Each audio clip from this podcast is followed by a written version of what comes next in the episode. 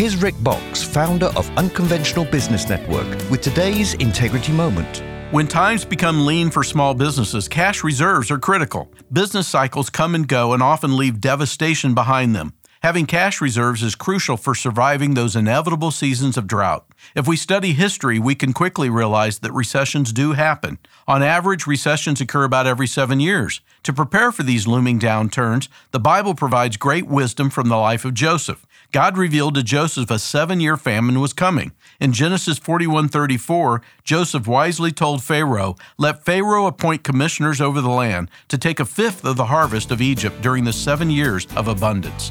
It's easy to consume your profits during good times, but a wise leader sets aside cash for those inevitable downturns. To learn more about Unconventional Business Network and doing business God's way, visit unconventionalbusiness.org. That's unconventionalbusiness.org.